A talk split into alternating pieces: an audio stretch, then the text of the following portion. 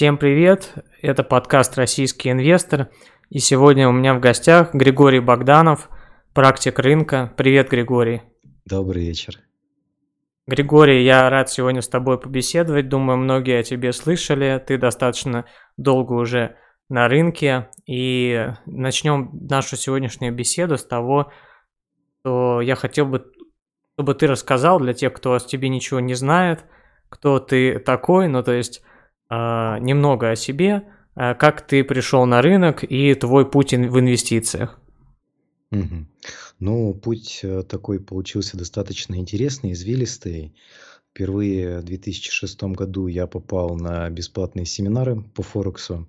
И э, выйдя с самого первого семинара, понял, что буду этим заниматься еще долгое время. Это, по сути, была такая профессиональная любовь э, с первого взгляда. А, хоть и она в плане доходности первоначально осталась безответной, как это часто бывает на Форексе. Угу. Но в дальнейшем, когда я уже перешел к акциям, это был уже там порядка 2010 год, угу. перешел изначально э, к работе с американскими бумагами, и это была тоже достаточно такая активная, спекулятивная торговля. Угу. Торговали там вплоть э, до 20 и даже 50 плеча, так что, как понимаешь, не очень сильно отличалось угу. от Форекса угу. в чем-то. Но по мере, по мере уже дальнейшего развития это плечо все сужалось, сужалось, сужалось. Э, дальше уже был переход э, параллельно начал осваивать срочный рынок, фьючерсы, опционы, акции. В 2014 году очень плотно увлекся фундаментальным анализом.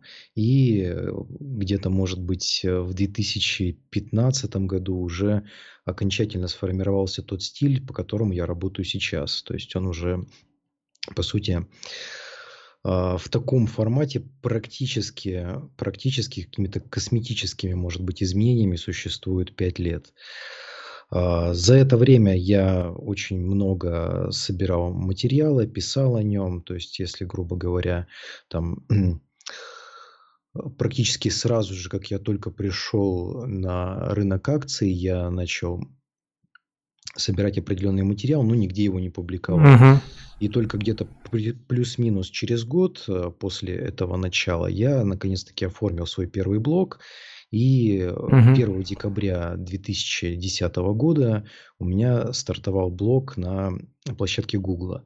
И вот с того момента практически непрерывно, с разной, с, с разной частотой, с разной там степенью активности я публиковал видео, статьи по самым разным инструментам. Вот, очень много было пройдено. И что очень важно, я никакой из, этого, из этих эм, пунктов, никакой из этих периодов э, получения опыта не считаю каким-то бесполезным. То есть угу. все так или иначе нашло свое отношение э, в дальнейшем понимании э, того, что нужно и того, что не нужно делать потому что это тоже важно. Важно не только понять, что, собственно, чем заниматься, но и, собственно, отсекать ненужное, отсекать лишнее, а может да. где-то даже кому-то сказать, что вот э, в этом направлении э, как-то копать и развиваться может быть не настолько перспективно, как человеку кажется изначально. Вот. Э, не всегда я считаю, вправе здесь, конечно, кому-то указывать, угу. но какие-то моменты моменты, связанные с тем, а, что происходило со мной в прошлые годы, я, в общем-то, могу так или иначе а, сказать, поделиться и, может быть, кому-то сэкономить в этом плане время. Вот, поэтому э, период уже более чем десятилетний в работе, период в писательстве в следующем году будет десятилетний, я об этом как раз-таки писал относительно недавно э, в своем блоге. Ну и, собственно, канал на YouTube, он у меня не очень активный, на самом деле, снимаю что-то редко.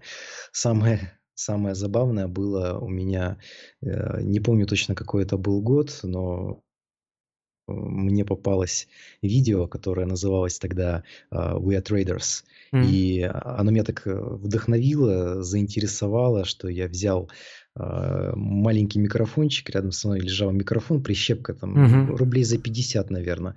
И, собственно, практически синхронно как мог, перевел Мгм. текст. Почти там не э, стараясь, но, в общем, там худо-бедно что-то получилось. Вот у меня а, Мгм. второе образование лингвистическое, переводческое, то есть Мгм. э, как бы синхронный перевод немножко, немножко натренировал в свое время. А тут э, это практически шуткой получилось, но внезапно оно стало вирусным видео, разошлось э, по сети, и много даже кому понравилось. Вот, поэтому Круто. Поэтому я с того момента отмечаю для себя, что даже какие-то вещи, может быть, изначально не самые значимые, выстреливают и приносят кому-то пользу. Мгм. Вот то, э, та затея, она была смеха ради, но все остальные затеи, какие я для себя фиксировал, я иногда отмечал, что кому-то они помогают, и кто-то задумывается о тех или иных вещах, а может быть, задает правильные вопросы, и задумываться уже начинаю я. Да, это важно для автора блога, мне кажется, как раз. Обратная связь и то, что, ну, качественная обратная связь, то есть то, то, о чем люди задумываются, задают какие-то вопросы, себе задают вопросы, может быть, что-то сами предлагают.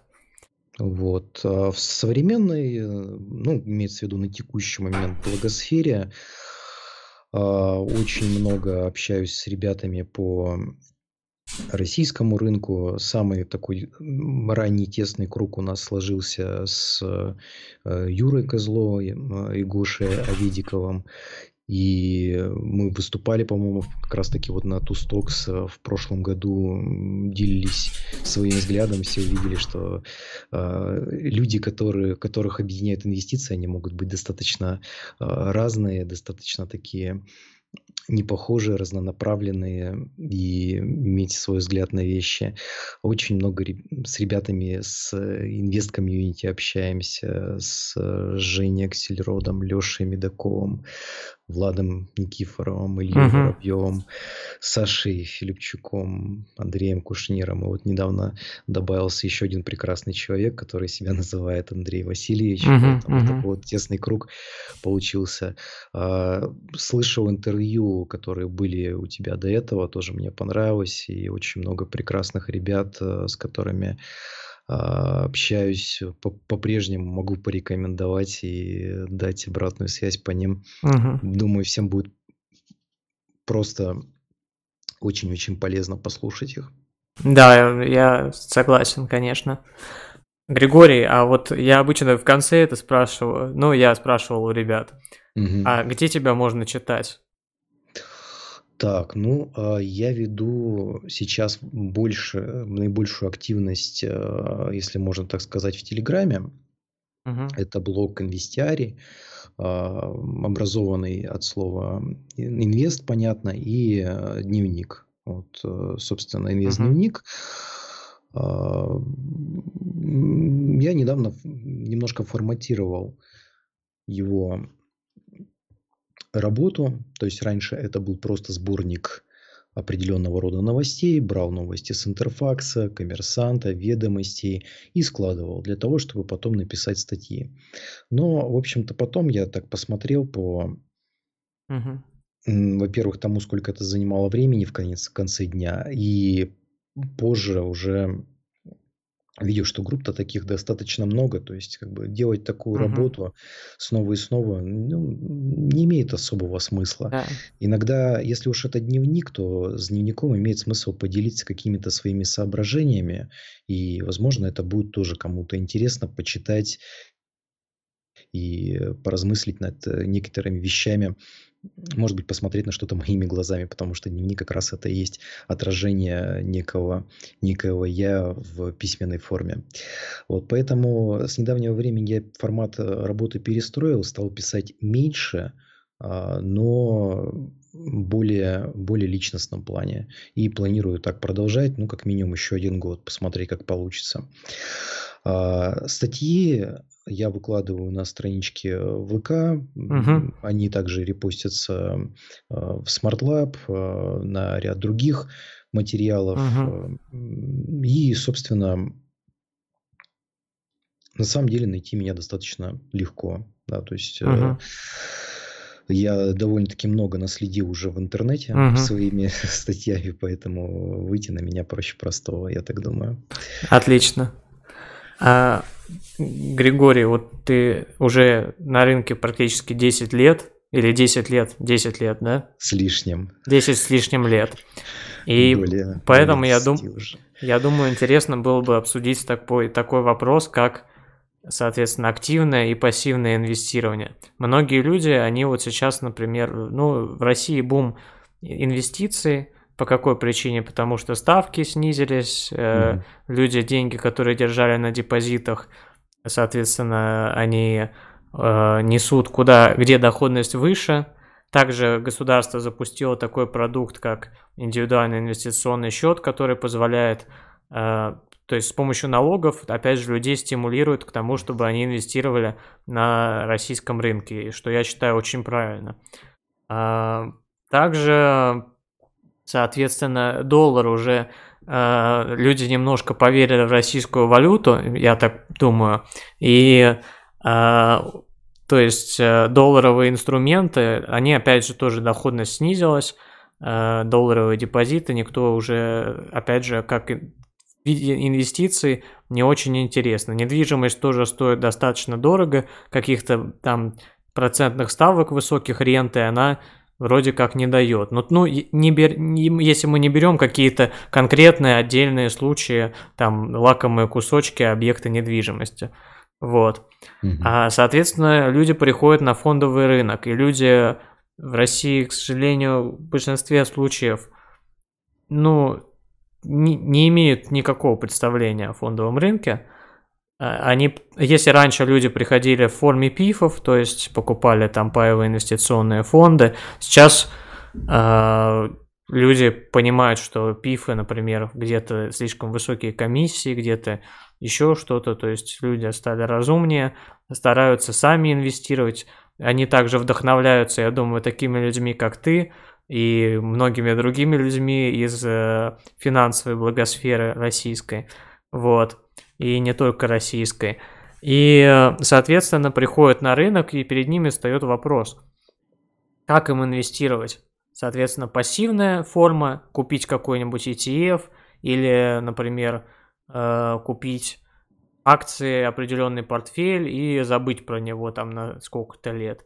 Либо, соответственно, э, как-то активно инвестировать, то есть э, проводить анализ акций, смотреть что покупать, что продавать, а, когда какую-то долю портфеля держать там в определенных инструментах, когда в других инструментах. Вот э, твое мнение, вот сейчас, например, в США, э, если я не ошибаюсь, около 60% э, денег инвестировано в пассивные инструменты. Даже ну, больше, свыше 60% средств всех. То есть это ETF, э, то есть фонды, которые торгуются на бирже, которые, соответственно, держат какой-то пакет акций, который обычно соответствует какому-то индексу. И, э, ну, mutual funds, они, соответственно, менее э, популярны, взаимные фонды, потому что там выше комиссии, и, соответственно, ETF, они вроде, вроде как дают такую надежду на ликвидность, то есть ты в любое время взял, продал, получил свои деньги обратно. Вот, что ты думаешь про это? Насколько в России пассивные инвестиции способны, э, насколько в России возможен бум пассивных инвестиций? Угу. Ну, вопрос у тебя такой достаточно обширный получился, на самом деле. А, ну, давай начнем сначала относительно того, собственно, как у нас сейчас развивается вот это вот инвестиционное направление, оно на, на самом деле развивается, к сожалению, не только в направлении активного инвестирования или пассивного инвестирования, оно развивается иногда и в несколько другой плоскости, потому что, например, листая ленту соцсетей, мне постоянно попадается около инвестиционная реклама угу. на самые разные темы. И, конечно же, человек э, там, с пытливым умом или просто любопытный э, наверняка зайдет поинтересоваться, что же там вообще происходит. Ну, собственно, я так и сделал.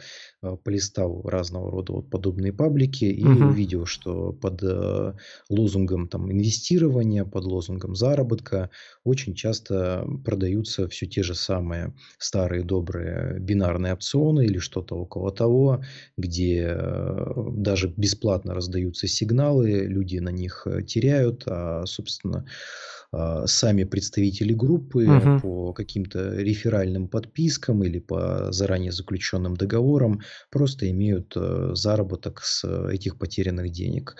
Поэтому вот такой вот, скажем, ну, я бы не сказал, что бум, но определенный подъем инвестиционный, он, конечно, всегда находит эм, благодатную почту, почву для тех людей, которые хотят э, как-то нажиться не самым благородным путем, конечно же.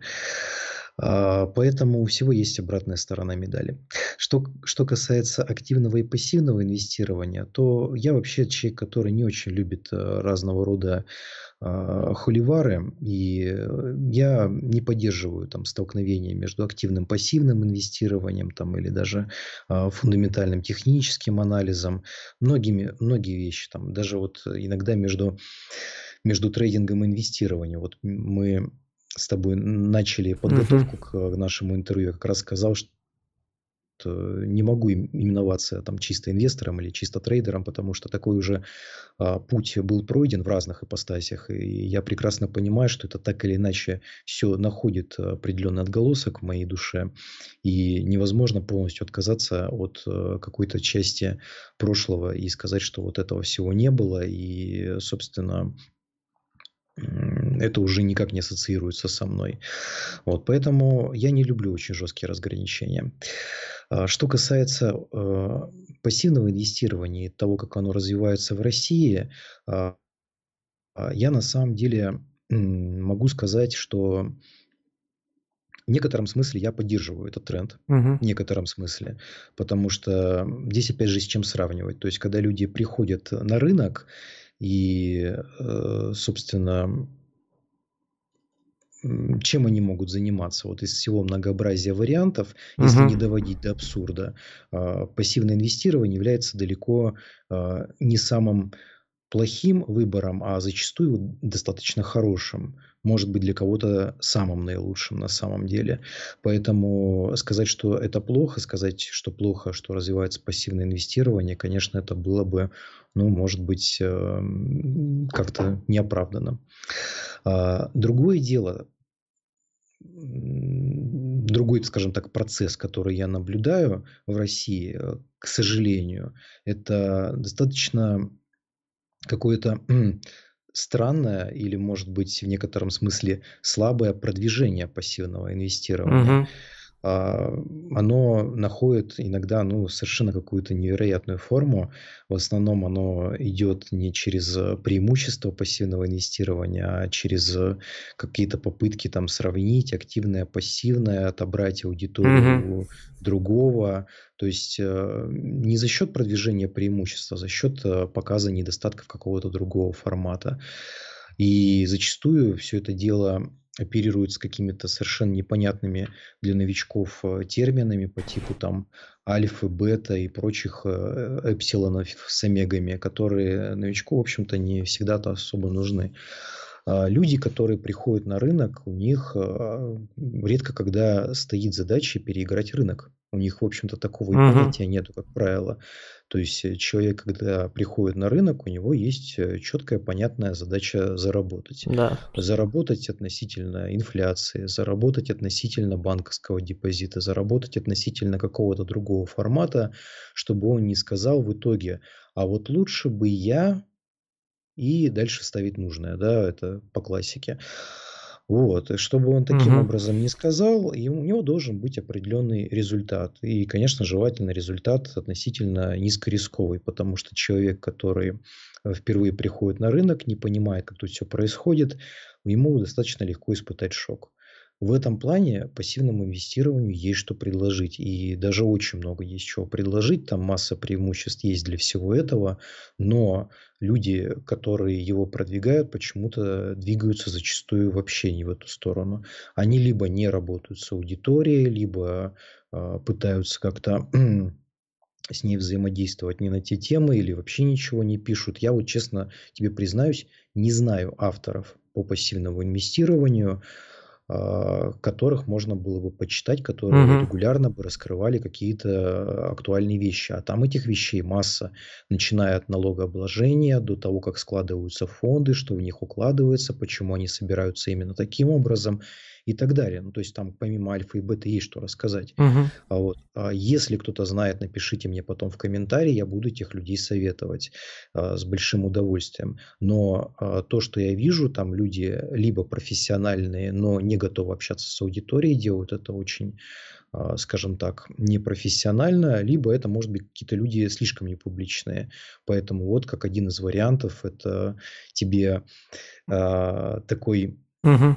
Э, забавный квест это найти человека, который придет к тебе на канал и сможет очень хорошо, увлекательно рассказать про пассивное инвестирование. Я думаю, что это будет э, э, полезно для многих послушать, сравнить и, собственно, может быть, что-то впитать для себя.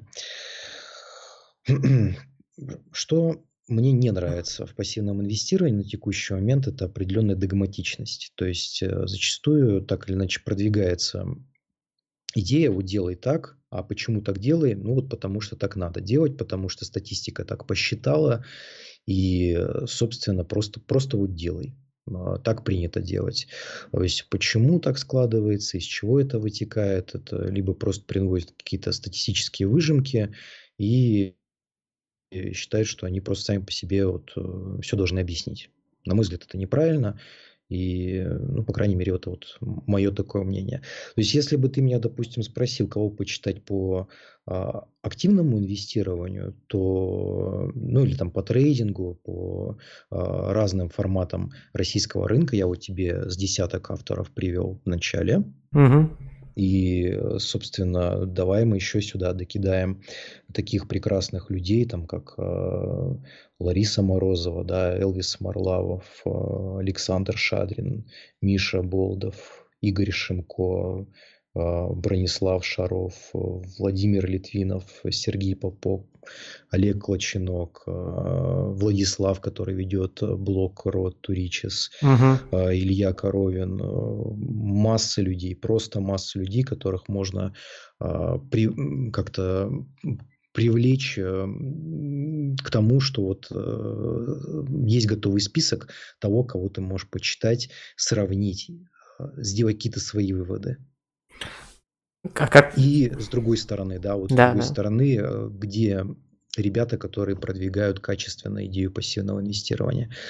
А, Есть блоги Finex, насколько мне известно, и, собственно, руководство Finex и с- их представители в этом, в этом направлении работают. Я думаю, что они молодцы.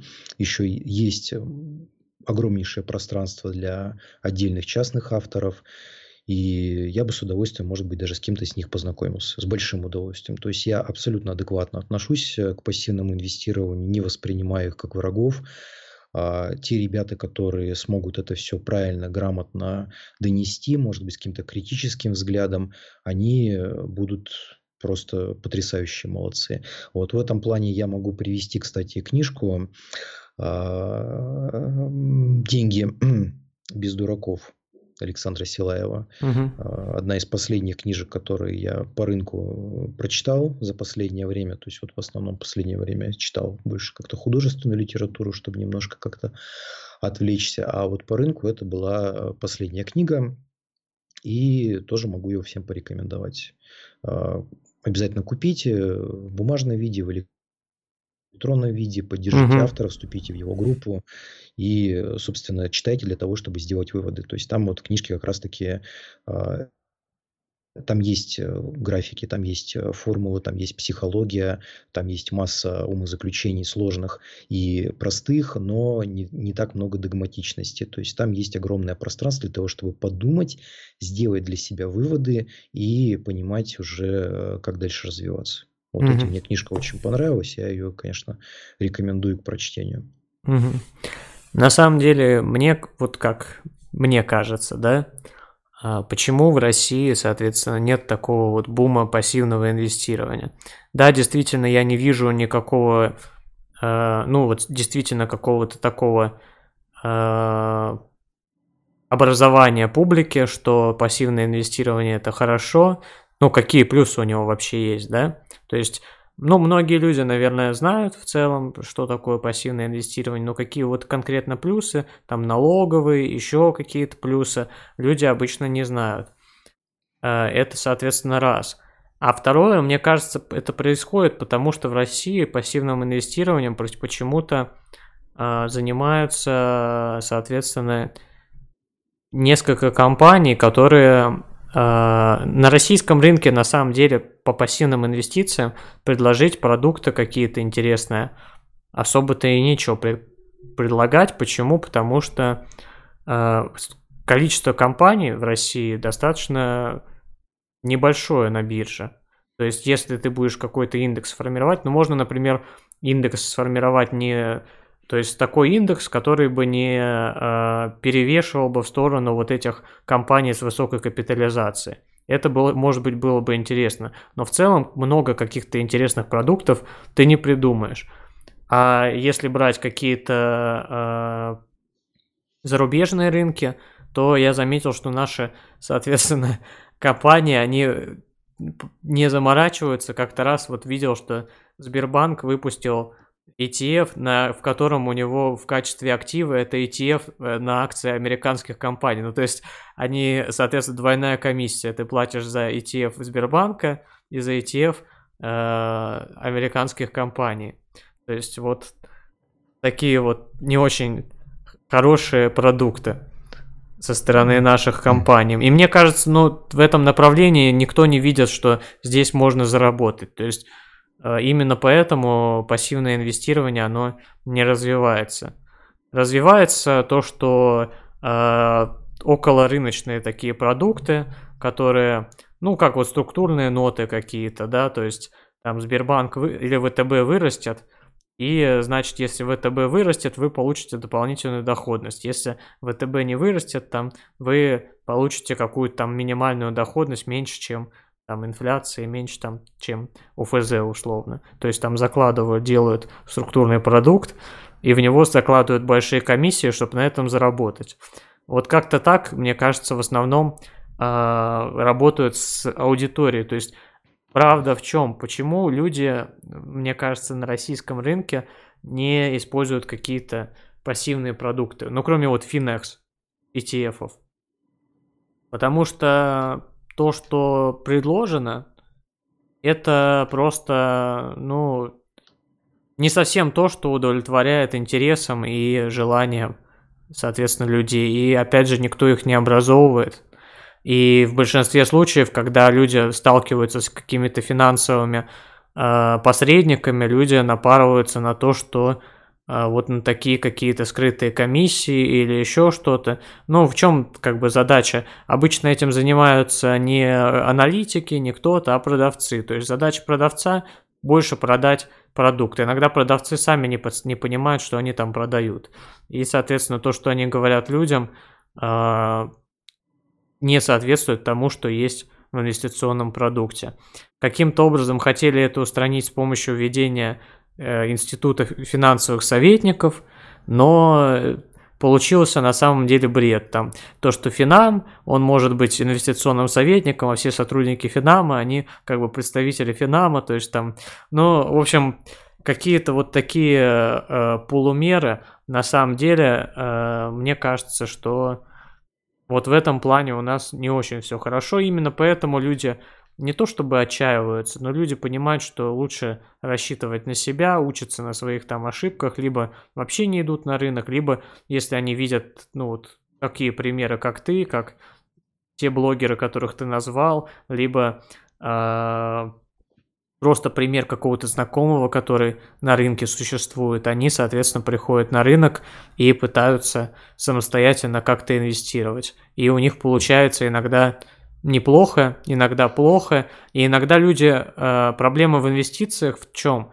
В том, что успех, э, он не всегда э, происходит из-за того, что у тебя есть какие-то навыки. То есть тебе может просто повести, и ты перепутаешь удачу и какие-то свои там навыки. Ну, то есть, вот, например, в этом году российский рынок довольно бодро рос. И любой, кто купил крупные компании российские, в частности «Газпром», он хорошо заработал. Но э, значит ли это, что, например, российский рынок в следующем году так вырастет? Нет. Значит ли это, что человек, который купил вот эти акции, он, соответственно, э, как-то больше понимает, чем другие? Опять же, нет. И, конечно, я считаю, что для частного инвестора, для любого, для него не должно стоять такой задачи, чтобы там переиграть рынок. То есть вот это, это вот плохое действительно стремление, но, и, но люди все равно смотрят, то есть ты в любом случае смотришь, например, сколько заработал другой человек, сколько заработал какой-то там блогер, начинаешь себя, себя с ним сравнивать, начинаешь думать, что что-то не так в твоей стратегии или еще, что можно заработать больше. И вот это, конечно, на самом деле не очень хорошо. То есть самое лучшее это когда у тебя есть стратегия, которой ты можешь придерживаться. А, вот известный американский инвестор Джоэл Гринблад, он, соответственно, у него был фонд Gotham Funds изначально, и фонд, у него была огромная волатильность, то есть э, некоторые года фонд в моменте мог показывать 30-40% просадки, то есть, ну, значительная просадка приходилась. Но в среднем за в течение 20 лет, по-моему, или 15 лет, я сейчас точно не вспомню, фонд показал около 50% доходности.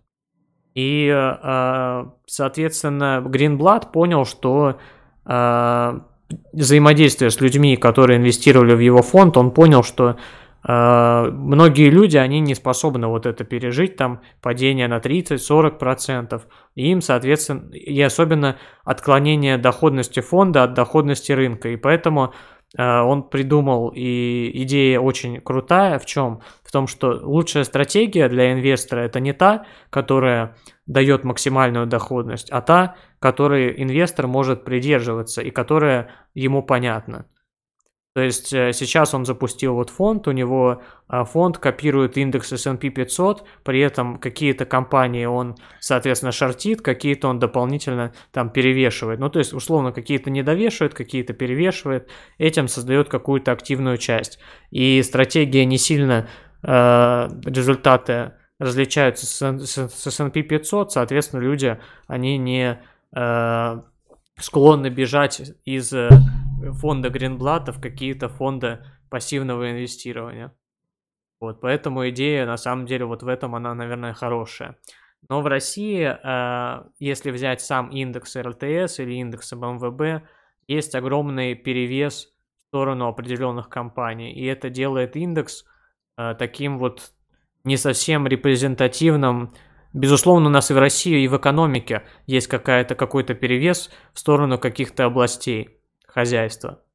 Но э, это все равно делает, соответственно, индекс и пассивное инвестирование не совсем интересным и не совсем вот таким вот э, очевидным и э, интересной вот стратегией для большинства людей. Что ты думаешь на этот счет? Ну, ты знаешь, я в чем-то, может быть, соглашусь, а в чем-то нет. С одной стороны, то, что ты говоришь про индекс, конечно, в российских реалиях это абсолютно правда. То есть Э, скажем, известное высказывание Джона Богла про то, что не нужно искать иголку в стоке сена, а можно купить сток полностью, оно в отношении нашего индекса, ну, даже близко не является правдой, где три бумаги составляют львиную долю uh-huh. содержания индекса. То есть э, ты, наоборот, покупаешь некий такой продукт с очень даже маленькой диверсификацией. Если уж там в индексе S&P там опять же, там не 500 компаний особо влияют на этот индекс, а может быть всего лишь несколько десятков, то, собственно, в других индексах, взвешенных по капитализации, тоже такая же беда может быть.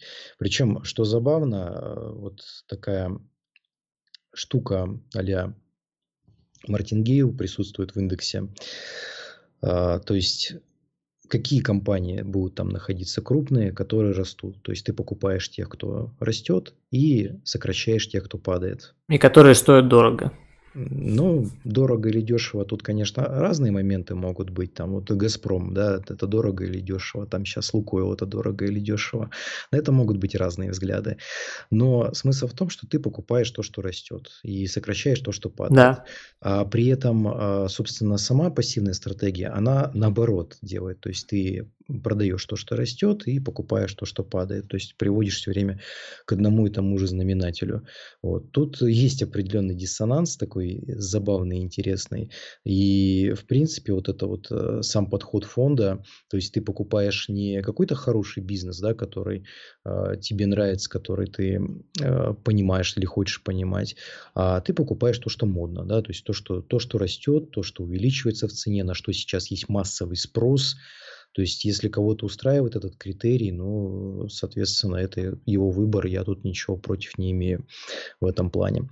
Но а, по поводу продуктов, конечно же, эта сфера, она начинает только у нас зарождаться, и я не думаю, что на нее должен быть, точнее, с нее должен быть очень большой спрос. То есть, угу. а, поскольку продуктов немного, ну тут а, не тот момент, когда нужно как-то особо сильно воротить нос и говорить, что вот у нас этого нету, значит, этим заниматься не нужно, нужно все изучать так угу. или иначе, а, изучать, что есть хорошего, что можно, собственно, использовать. Я сам с удовольствием использую некоторые инструменты. Там несколько лет назад мне пригождался FXMM от Phoenix. Сейчас периодически я использую угу. FX.ru, бывает такое. FXGD приходил тоже на помощь, поэтому, собственно, сами фонды, они тоже точно так же находят свое отражение внутри портфеля, будь даже активный портфель, они там точно так же пригождаются, поэтому я говорю, что я не поддерживаю разного рода холивары, всегда есть возможность что-то скомбинировать, уравновесить, включить, рассмотреть, вместо того, чтобы просто спорить на ровном месте. Но вот с чем я точно не согласен, а, так это с тем, что, в общем-то, материала мало и нечем писать. Материала как раз таки вот именно по пассивному инвестированию очень много. А, начиная просто от э, формирования культуры финансовой грамотности, которая в дальнейшем будет вытекать в инвестиции, и уже продолжая каким-то нормальным, адекватным инвесторским поведением. Потому что здесь тоже очень важно, конечно, палку не перегнуть. И вот то, что сейчас происходит на форумах, это же ну, некая дичь, да, то есть э, одни люди полностью уходят э, в инвестиции с головой в плане того, что нужно только инвестировать, не нужно там ничего особого потреблять, нужно на всем экономить. А, это неправильно, на мой взгляд. То есть все должно быть э, разумно, сбалансировано. Угу. И, собственно, это не должно быть ущерб основной жизни. Угу, безусловно. Так или иначе. Вот, поэтому э, любую идею, какая бы она ни была, легко довести до абсурда. Да, то есть, как говорится, там, заставь э, дурака Богу молиться. Угу. А, это касается инвестиций запросто, потому что инвестиции, они сами по себе, ну и, в принципе, торговля, биржа, это все окружено огромными мифами. Да, начиная там от э, кукловода и прочие угу. вещи забавные.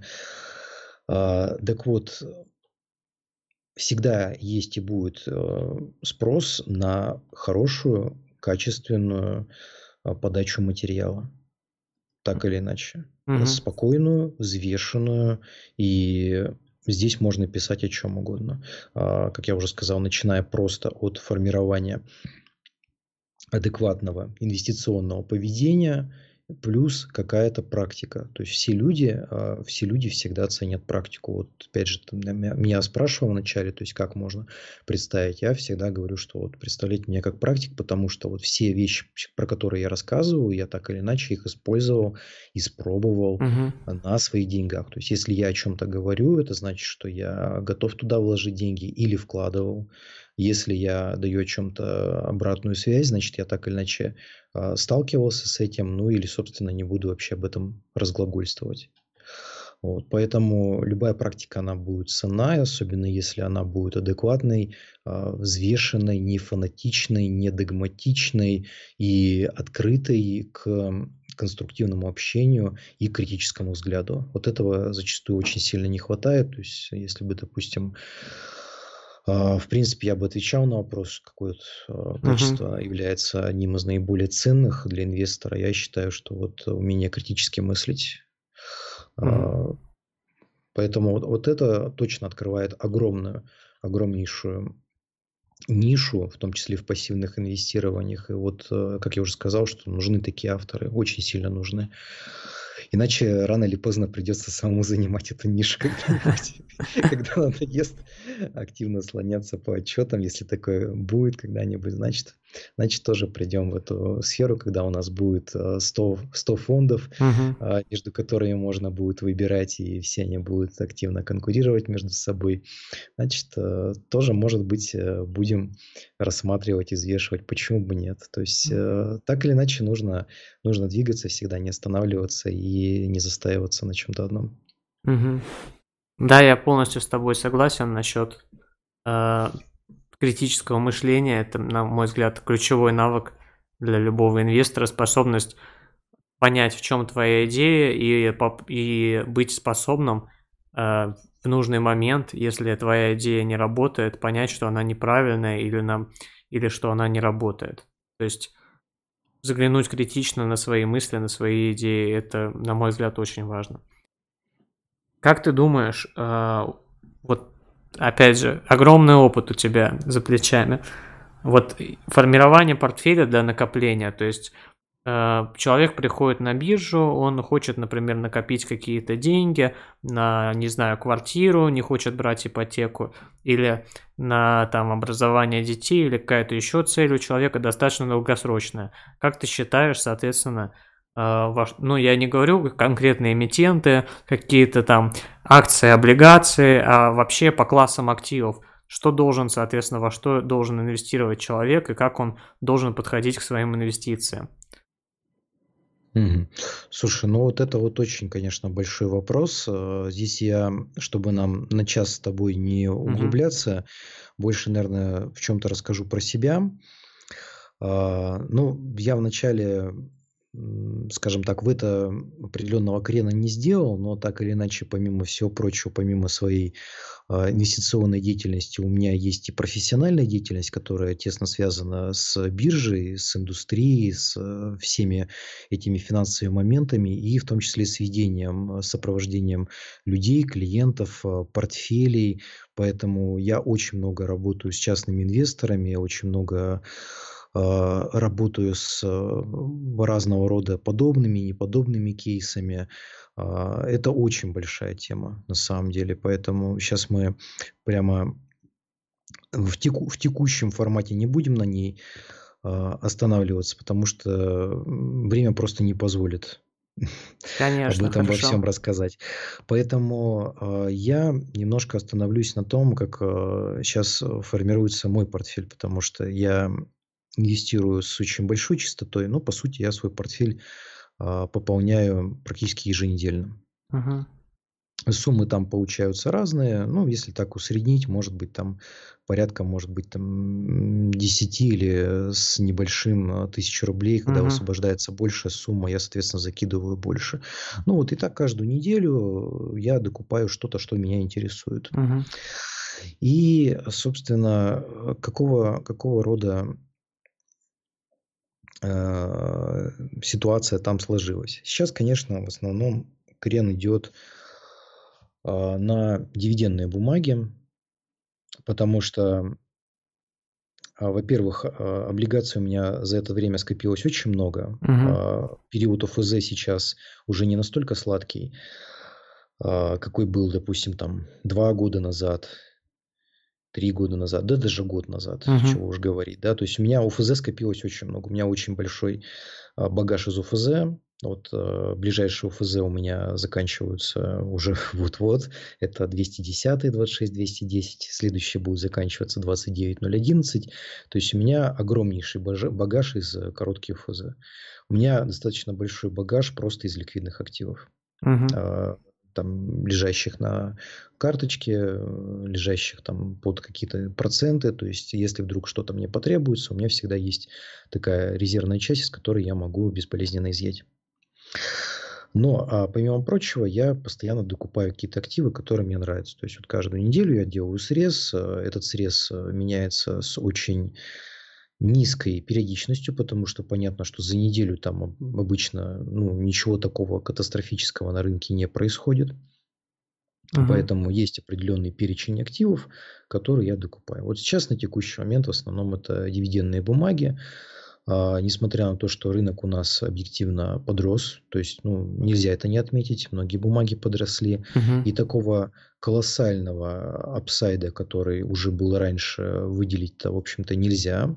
Но и нельзя еще сказать, что прям все как-то люто дорого, что у нас возник какой-то пузырь.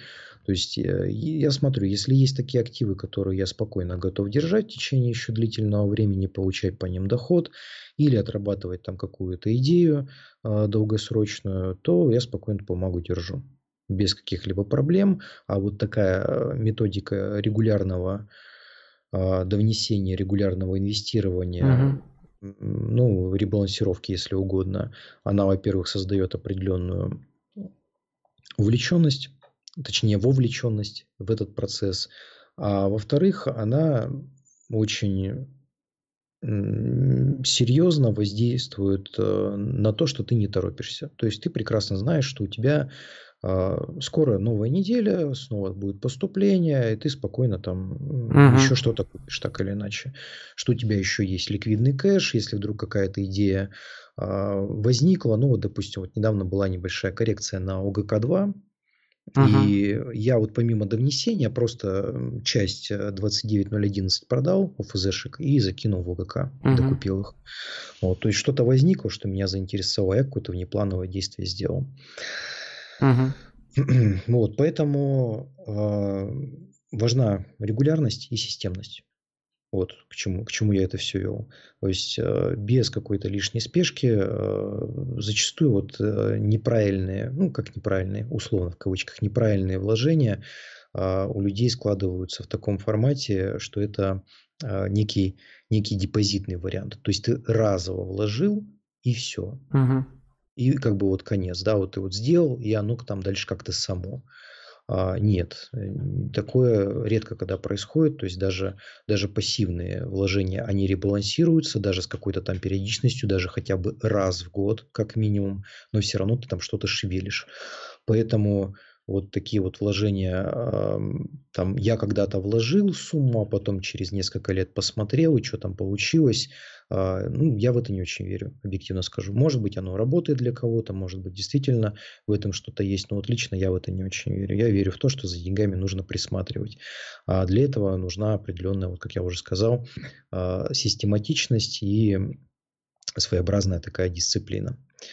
А, причем вот э, в идеале, если есть, э, причем такая вот постепенность, то есть ты не торопишься, потихоньку просто даешь себе время а, на спокойную работу с активами. Ну, допустим, я не знаю, там пришел человек, он ничего не знает о рынке, что ты ему скажешь там покупать? Ну, лучше ничего не покупай. Вот купи УФЗ, да, вот купи, разложи там по УФЗ, будете проценты приходить и, собственно, вот будешь на них покупать. А это время, пока почитаешь по рынку что-нибудь, выберешь для себя, может быть, ты на приходящие проценты будешь ETF докупать почему бы нет, да, то есть э, дай себе время успокоиться, а, не создавая ажиотажа, и зачастую вот, э, скажем так, а, худшая ситуация в инвестициях, которая может у вас происходить, если вы увидели какую-то идею и прямо очень сильно жаждете ее купить, а, лучше подумайте на следующий день. Uh-huh. Да, то есть э, как-то переживите с этой мыслью, переспите с этой мыслью. Та идея, которая кажется а, максимально жгучей сейчас, она может быть и максимально неправильной на самом деле. Потому что наш формат мышления, вот этого быстрого мышления, про которое а, Канеман очень много писал в своей прекрасной книге, а, оно нас очень серьезно подводит зачастую. Поэтому не торопиться, постепенно, uh-huh. постепенно втягиваться с хорошей, такой здоровой, добротной систематичностью. Это, наверное, вот э, лучшее лучшие рекомендации, которые я мог бы дать человеку и которые придерживаюсь сам на практике. И, кстати, вот э, про это тоже не говорил. Сделали с Красным Циркулем определенный проект, в котором Мгм. именно, именно вот такой формат у нас и происходит. То есть взяли ИИС, на этот ИИС э, каждый квартал заносится 50 тысяч рублей. Я Мгм. специально делал такой срез, чтобы сумма была там не маленькой, не большой, чтобы примерно ориентироваться на среднего инвестора. Я думаю, что у меня получилось угадать с суммой. Мгм. И вот, собственно, эту сумму мы ежеквартально ребалансируем. Причем между кварталами я ничего не делаю. Мгм. Принципиально. Ну, вот э, у меня там был момент, когда у меня так получилось, просто плечо там возникло, нужно было загасить. Я просто один лот московской биржи продал. Все, то Мгм. есть там какая-то минимальная сумма была, ну, ты понимаешь, там лот Ну да, да, да, да. Да, то есть нельзя сказать, что какая-то гигантская ребалансировка, как-то она на портфель а, повлияла особым образом. Согласен. Вот, поэтому между кварталами я ничего не делаю. И потом мы уже встречаемся, и я уже говорю, вот пришла новая сумма, как мы эту сумму будем делить. И там достаточно хорошая диверсификация между акциями, между облигациями. Немножко мы рассматриваем высокодоходные облигации, потому что я понимаю, что на это дело спрос очень большой, и нельзя человека просто так там отгораживать от всего. Нужно рассказывать, в чем Мгм. здесь есть преимущества, в чем здесь есть недостатки. Потому что э, люди, которые приходят э, на рынок, они ведут себя точно так же, как маленькие дети. То есть, если ты им будешь говорить просто там не надо, там не делай, они все равно в это влезут без твоего ведома. И, э, собственно, вот такие вот э, уговоры, они, ну, кому они помогали, в принципе, когда-то?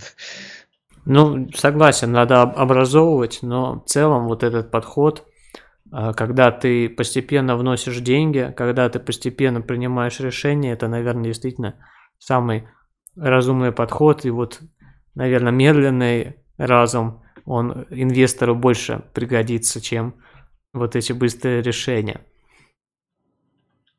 А, Спасибо за твое видение такое. Ну, краткое о том, как можно формировать портфель для накоплений.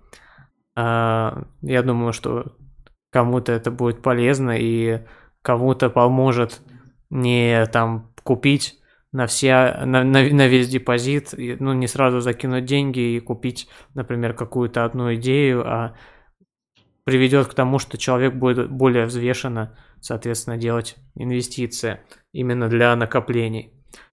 А, как ты Конечно, считаешь? сейчас, сейчас очень много есть форматов, э, даже вот, ну, по сети можно посмотреть, а, потестировать себя. То есть перед тем, как что-то делать, нужно очень много выделить вопросов, на которые, э, на которые человек должен ответить самостоятельно.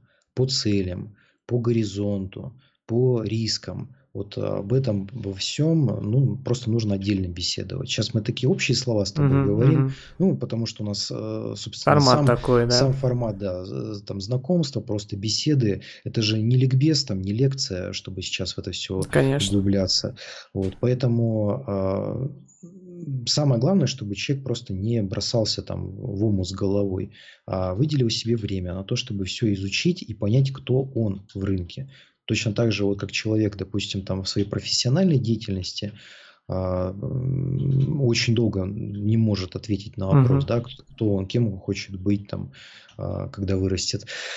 А, Собственно, то же самое на рынке происходит. Нельзя ответить сразу на этот вопрос, и уж тем более нельзя нельзя ответить на этот вопрос сразу правильно. А, Но важно посмотреть, почитать, изучить и э, не наломать дров. Вот как раз-таки а, осторожность и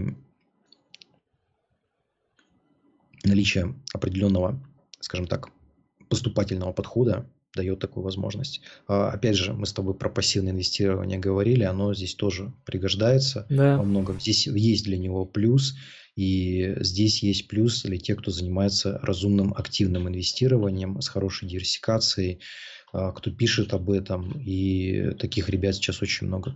Да, согласен. Какое э, я хотел вот с тобой еще обсудить такую тему? Какие вот в 19, 2019 году уже год подходит к концу? Какие mm-hmm. на рынке события для тебя э, были самыми запоминающимися? Что тебя удивило, что порадовало, что может быть разочаровало? Есть вот какие-то такие события? Ну, э, год был, если можно так сказать, был, да, он подходит уже действительно да. к концу, очень активным. Угу. И событий было много, однозначно много. А, какие-то из них а, были хорошими, приятными, какие-то из них были угу. внезапными. Ну вот э, давай что-нибудь поспоминаем. Я думаю, что, может быть, даже сообща у нас получится это сделать.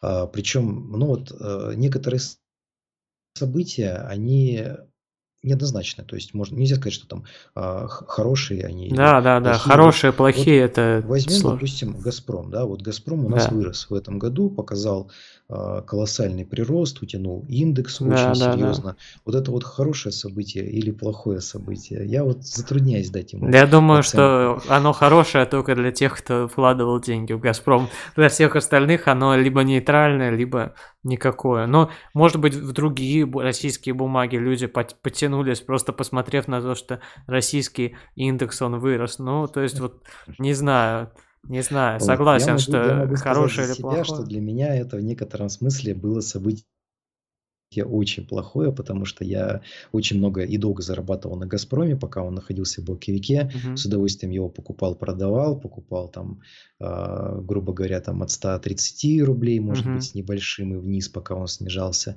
Продавал там ближе угу. к 145 и 150 рублям, получал дивиденды. Угу. И меня эта ситуация годами, годами устраивала очень хорошо. Да, я с большим таким...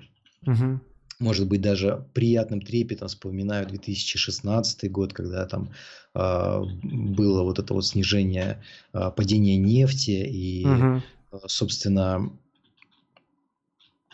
снижение Газпрома там было еще ниже, там на 115, даже ниже мы уходили. Я вот весь этот период э, собирал, докупал, докупал его, угу. и потом это вылилось в прекрасную прибыль по нему, а потом раз вот он и вырастает очень серьезно, угу, и, и это совсем другая бумага по поведению, угу. совсем другая бумага по новостям, совсем другая бумага по ожиданию. Ты видишь угу. вообще просто качественное преобразование, и ты видишь преобразование в ожиданиях по бумаге и в ее восприятии, может быть даже где-то в позиционировании. И вот в этом плане этот год, он а, тоже во многом был примечателен. Как, может быть, какой-то другой год, просто имена меняются. Да, вот посмотри, например, а, система, АФК-система. Да, да, да. Какая трансформация произошла? Не в плане котировок, да, то есть котировки, они, а, конечно, здесь неминуемо показали ту ситуацию, когда прогнозы действуют, следуют за ценой, а вот именно в плане восприятия. То есть, а, когда по 8 рублей говорили, что это банкрот, то есть куда вы лезете? Все, здесь, здесь там а, сотни ярдов долга, это просто такой неподъемный груз, из которого компания еще годами не выпутается. И вдруг вот э, происходит все то, что происходит. И сейчас эта компания, она вообще занимается байбеком, то есть вот этот банкрот, который скупает свои акции. А, ну, совершеннейший нонсенс, да, то есть вот, вот это одна ситуация. Я... А, я думаю, Григорий это учит нас как раз опять к возвращению к критическому мышлению, то есть а что такое на самом деле была ФК-система, то есть насколько эта компания была банкрот, то есть насколько разумно было так думать, вот. Вот, и, соответственно, обратная сторона медали, это посмотри на компании Алроса, да. Распадская, да, да. МРСК, все самые основные любимые. То есть это, это просто какой-то фурор, это колоссальное разочарование, это очень серьезное падение, это неминуемые эмоции, если э, где-то появляется обсуждение этих бумаг, даже просто вскользь затрагивает. Э, ну, по Лурсе там что-то уже начинает просыпаться, да, уже видно, как начали бумагу рекомендовать за последнее время. Но насколько вот это вот серьезная трансформация. И ты прекрасно понимаешь, что вот это в рынке, оно не поменяется. То есть оно было, есть, будет.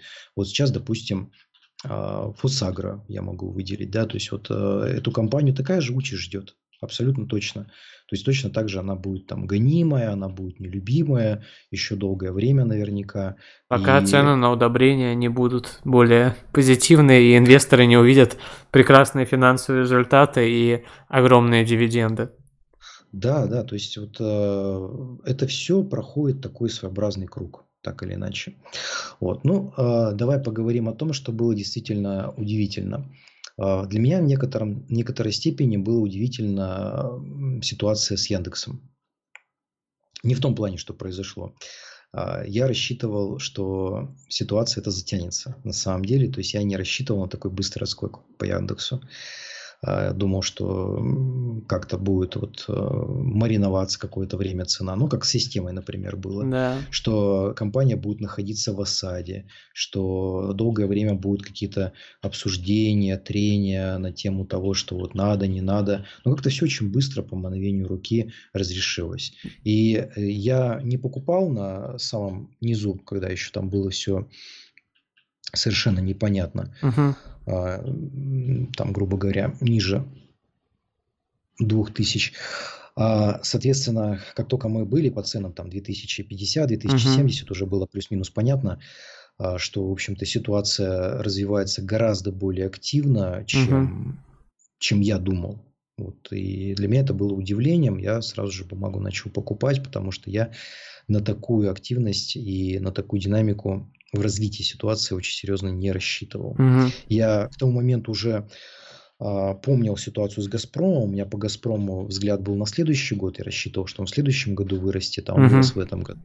И вспоминая вот эту ситуацию с Газпромом, решил не откладывать э, Яндекс в долгий ящик угу. и, соответственно, начал покупать ее активно тогда. Вот. Так получилось, что как раз-таки наш, э, наша встреча на Красном Циркуле, она наложилась на эпицентр падения. И я, получается, там ребятам не рекомендовал в это угу. лезть и сам не лез. А уже буквально там пару недель спустя все нормализовалось и совсем по-другому начало все выглядеть. Вот. Для меня очень примечательная ситуация была с детским миром. То есть я долгое время ждал, как разрешится uh история с детским миром. Очень серьезно болел за этот бизнес, потому что мне он а, нравится во многом, нравится, как он развивается в угу. продуктовой линейке, в страновой линейке. Собственно, а, многое из того, что они делают, мне нравится в плане развития бизнеса. Я просто не целевая аудитория для детского uh-huh. мира, поэтому э, не все возможно могу оценить там изнутри. А, но вот то, что они делают, как они делают, э, меня вызывало определенные положительные эмоции. И, конечно же, я очень серьезно интересовался тем, а, кому там достанется или не достанется в итоге этот бизнес. Хотелось, чтобы система там не выходила полностью. Ну, собственно, так оно и получилось. Поэтому для меня это было, ну, таким, скажем, приятным моментом. А, что я могу сказать по 2019 году? Так очень условно, некоторые компании уходят по-прежнему с определенным должком, да, то есть э, недоделанными делами. Вот как, допустим, э, НЛ э, не, некоторое время уходила uh-huh. с недоделанными делами в Новый год, да, в этом году они наконец доделали это дело, а, так и некоторые другие компании, и вот об этом бы, может быть, тоже имело смысл сказать. И некоторые из этих компаний не, э, серьезно разочаровали. А, в частности, я могу сказать про наших э, сельхозкомпаний. То есть, ну, никак не может провести доп. эмиссию Русагра. Уже сколько времени тянет, да. Да. Э, СПО Черкизова планировалось, планировалось, планировалось, да, не выпланировалось. А, тоже я очень э, рассчитывал на то, что они все же сделают его, но они никак, в общем-то, не решились, увы. ЛСР уже долгое время планировала конкретизировать дивидендную политику, но тоже, увы, все никак. И здесь очень важно не просто, что они это не делают, а важно то, что они это не делают на фоне того, как делают другие компании. То есть очень много компаний улучшают дивидендную политику, конкретизируют, как-то Мгм. структурируют, а компания, в которой есть важная дивидендная идея, этого не делает. Поэтому вот с таким вот своеобразным должком они уходят. А, НМТП можно сюда тоже в некотором Согласен. смысле отнести, потому что долго уже от них а, период молчания идет, и все, в общем-то, никак. А, ну, Ростелеком, я вот все думал, там успеют они, не успеют. Ну, можно сказать, что, в общем-то, доделали практически, уже более-менее все понятно. А, хотелось бы чуть больше ясности от Юнипро, то есть в плане дивидендов там более-менее ясно, но вот я статью писал, что очень много там недоделано в плане корпоративных переделов. Мгм. Поэтому вот а, для меня пока 2019 год, он вот такими вот а, своеобразными там должками отмечен для ряда компаний, которые не успели все доделать за этот год, и они будут важны для нас в следующем году. То есть э, для инвестора, по сути, сама вот эта вот перевалка с э, декабря в январь, она имеет мало важного, да, то есть, ну, налоги посчитали, ну, а что еще? Мгм. Как бы, ну, ничего колоссального не произошло. То есть, вот э, переход э, календарного года, это, по сути, э, такой первый, первый шажочек к тому, что нужно готовиться к годовым отчетам. Они Мгм. уже скоро будут, то есть там пока январь, то есть все, пока там все раскачаются, и вот уже там в феврале по- понесутся годовые отчеты. Вот, поэтому прямо сейчас, в декабре, как раз-таки и больше думается о том, кто же что не доделал. То есть за за кем там остались какие-то маленькие моменты, которые нужно будет отслеживать в следующем году, там в первом квартале. Понятно. А, ну, я хочу сказать, что для меня, наверное, было удивительным. А, я также удивлен был акциям «Газпрома», то, как они быстро взмыли, как сильно изменился сентимент относительно этих акций. Это меня просто поразило. А, конечно, поразил рост акций Сургутнефтегаза, без новостей, практически без ничего. То, что произошло, но я думаю, что до сих пор, в принципе, непонятно, что будет. То есть, понятна идея, понятно, что там акция, она недооценена относительно своих активов, что если этими активами как-то разумно распорядиться, то, какие, то можно, соответственно, инвестору денег больше отдать, чем он вложит. Но, а, соответственно, как это произойдет, что, произ... что должно произойти, до сих пор с Сургутнефтегазом непонятно, и, а, на мой взгляд, в принципе, Сургутнефтегаз, он как э, был таким вот, ну, не черным лебедем, потому что а, событие, наверное, не темное для большинства людей, которые держали эту акцию в надежде на какие-то там дивиденды по, не знаю, ослаблению курса рубля или еще что-то. Вот. А, но, конечно, Сургутнефтегаз в этом году как-то открылся по-новому. Открылся не в том плане, что он изменил свою корпоративную политику, а именно в плане котировок.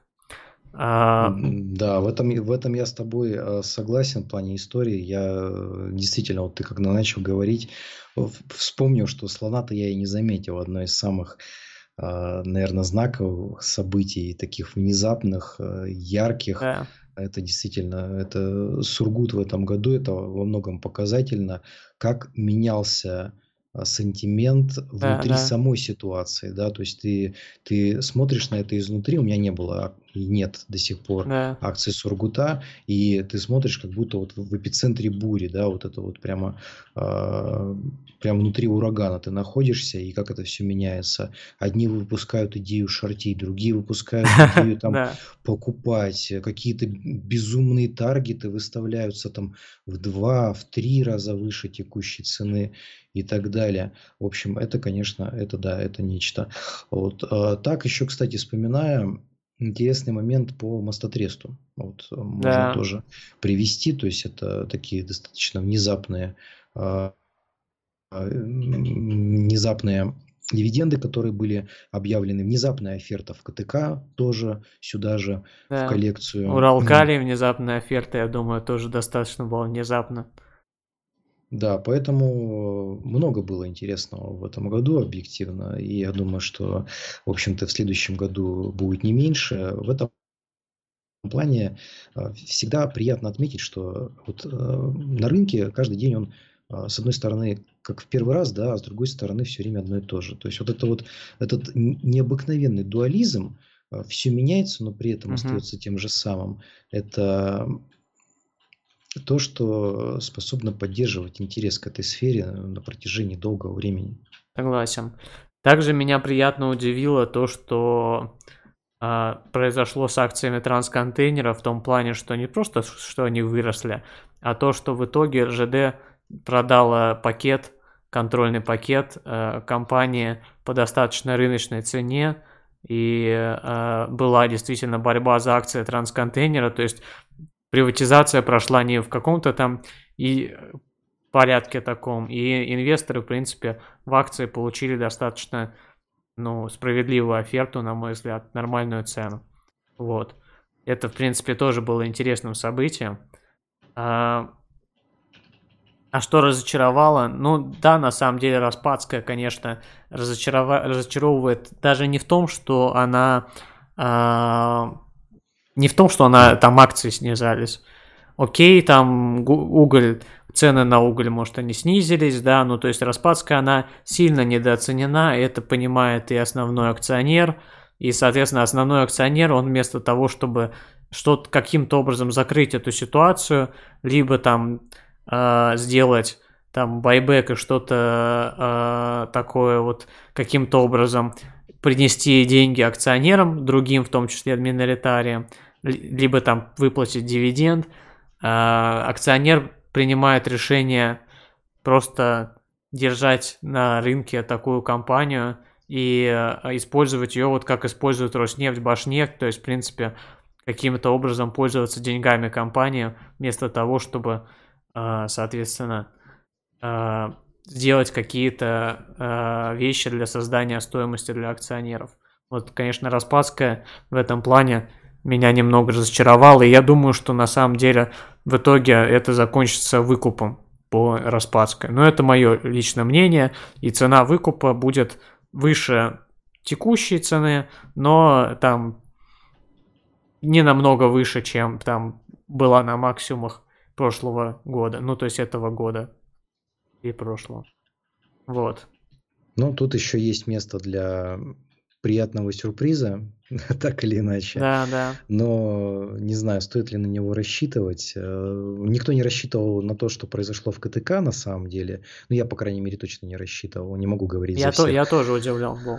Вот, но, в общем-то, Э, во-первых, к Распадской у меня никаких претензий быть не может, потому что я на ней очень хорошо заработал. Сейчас уже бумаги не держу.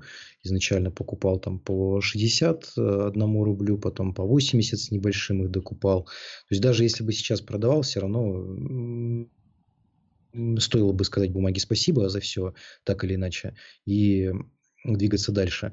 Но я думаю, что эта история имеет определенные финалы, может себя проявить, хотя сам бы сейчас, конечно, скорее бы не покупал, в общем-то, не покупаю, но мне так кажется, что здесь э, больше одного исхода на текущий момент. Осталось только понять, какой из них в итоге будет. Угу.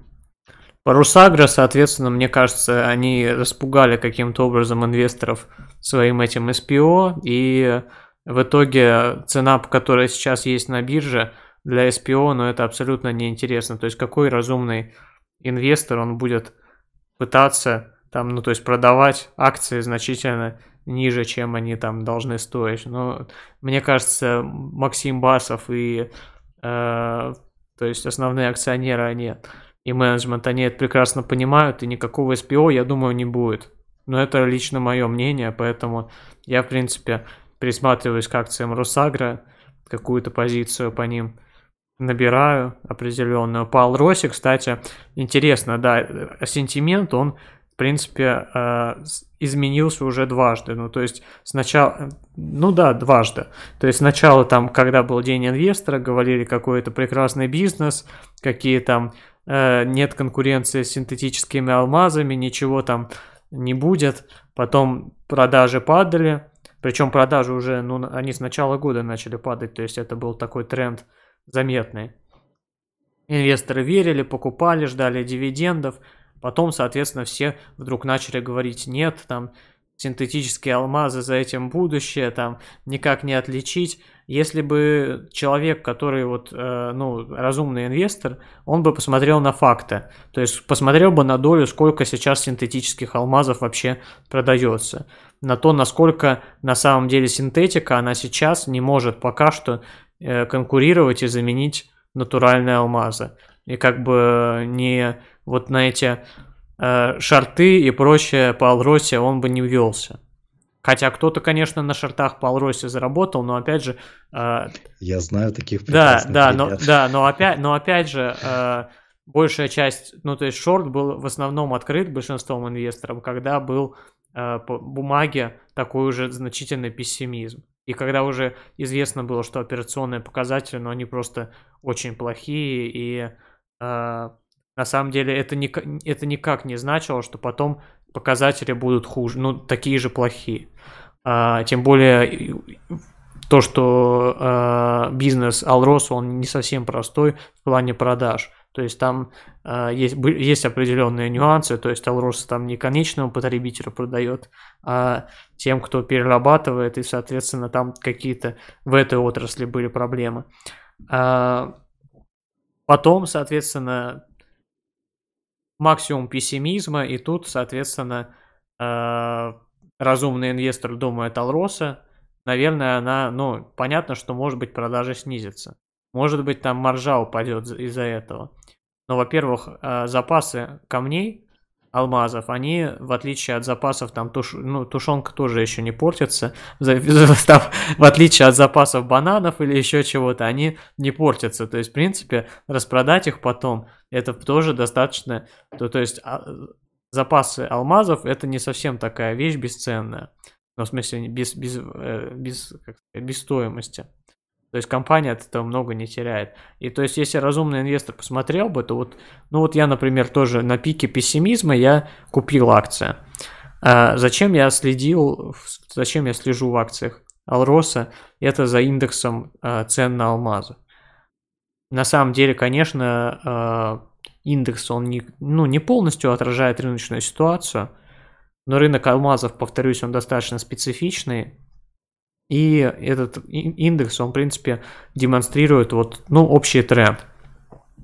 В каком-то моменте индекс развернулся, и я, соответственно, купил позицию, но потом я увидел, что какой-то динамики вот такой позитивной по индексу нету, ну, то есть он просто развернулся, продажи Алросы также развернулись, ну, развернулись, но, опять же, они не какие-то очень хорошие.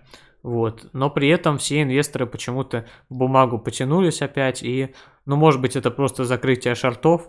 В общем, э, почему-то сентимент по Алросе вдруг э, изменился. То есть этот год, он меня, в принципе, удивляет тем, насколько быстро меняется сентимент. Ну вот по Яндексу в том числе ситуация. Я тоже не ждал. Ну тут, конечно, и э, повлияли такие вещи, как там слова национального лидера, и там еще что-то. То есть тут были вещи такие э, большого порядка, но все равно насколько быстро на российском рынке меняется сентимент. По Газпрому, ну вот такая же ситуация. То есть, как ты говорил, можно было, например, ожидать, что Газпром вырастет в следующем году, но удивительно, насколько быстро изменился сентимент, и Газпром э, вырос уже в этом году.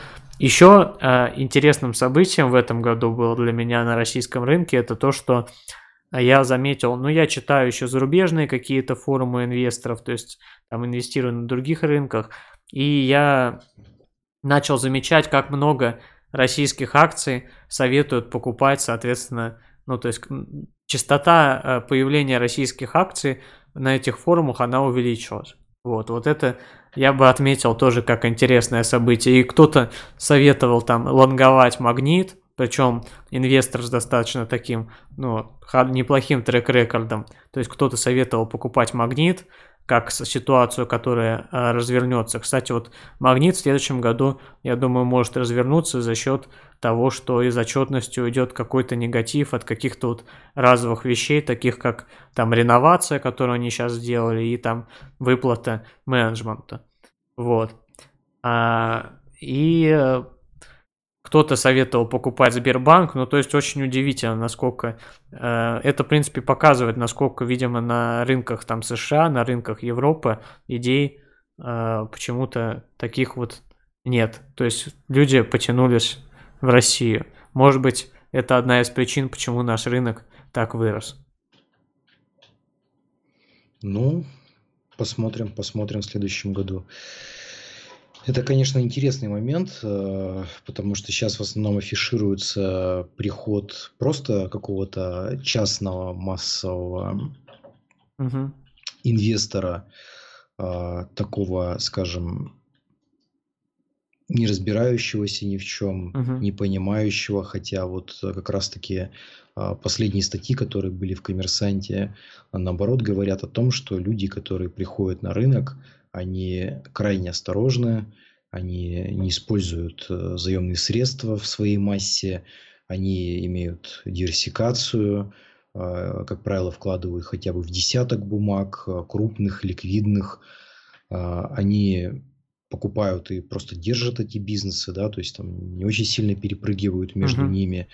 То есть вот те байки про чистильщика обуви, которые очень любят ходить в инвестиционных кругах, пока что не подтверждаются никоим образом. То есть я не вижу прямо такого вот адового жора на рынке, я не вижу э, какого-то какой-то испепеляющей жадности в отношении активов, не вижу, чтобы все хватали, не вижу э, горящих глаз в отношении всех, всех бумаг, которые есть. Ну да, там была у нас вспышка по Сургуту, можно простить эту минутную слабость, может быть, кому-то. Э, но в целом, вот опять же, мысли уже не прошлыми месяцами, да, а вот текущим месяцем, я не вижу этого. То есть ситуация, она просто развивается. Она медленно, потихоньку развивается в нужном русле. Там и ставочка падает, и бумаги подкупают. Но прямо, чтобы все расхватывали, такого пока что не видно. Видно э, определенный оптимизм. Угу. Может быть, пока не излишний, да, но а, оптимизм видно, да, то есть уже не видно того угу. разгромного пессимизма, который был по итогам предыдущих лет, да, там по итогам там 18 года, например, когда там и, по-моему, только, э, по-моему, только вот э, как только Америка упала, подводили итоги этого года 18 на тот момент, и там то ли только Россия была в росте за весь год, то ли еще что какие-то пара активов, а все остальное было в минусах. Да, и вот тоже писали, что один из наихудших э, годов за последние годы. То есть э, совсем на другой ноте встречали да, э, да. предыдущие годы. Там 17 год итог и 18 год итог. А сейчас все же оптимистично встречаем мы этот год, и поэтому я прекрасно понимаю, что некоторым от этого может быть немножко нервозно. Угу. А, то есть они ловят на себя на мысли, а не излишний ли это оптимизм. Угу. Да, а, может быть, где-то да, может быть, я этого не исключаю. То есть нужно быть осторожным. То, что нужно быть осторожным сейчас, это а, однозначно. Но угу. вот опять же, для тех людей, которые а, пишут про инвестиции, выступают, рассказывают, там, в том числе про нас с тобой, нужно очень четко понимать, что вот любые крайности, это по сути там, ты не даешь людям зарабатывать. Угу. Если ты армагеддонишь, ты не даешь людям покупать хорошие активы. Угу. Если ты излишне оптимистичен, да, значит, ты э, не даешь зарабатывать, потому что э, заставляешь людей излишне тратить э, средства на какие-то активы, которые, может быть, не стоило бы покупать по текущим ценам. То есть... Э, я сейчас вижу нормальную ситуацию. Это э, некий такой э, здоровый оптимизм. То есть мы как бы от средней нейтральной шкалы немножко отклонились в сторону оптимизма, но нельзя сказать, что мы куда-то зашкаливаем еще пока что. Вот это примерно такой вот э, эмоциональный оттенок текущего времени. О чем это говорит? Это говорит о том, что сейчас объективно не самые сладкие цены, не идеальные цены.